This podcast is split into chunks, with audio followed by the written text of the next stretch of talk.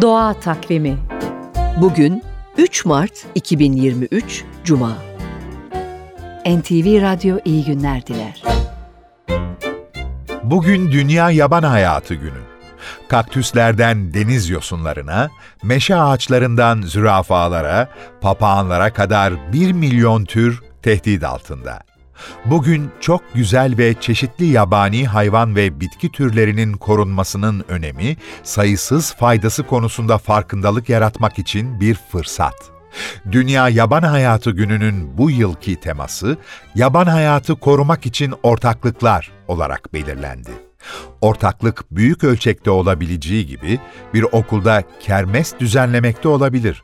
Nesli tükenmekte olan bir türe dikkat çekmek için sosyal medyada fotoğraf paylaşmakta.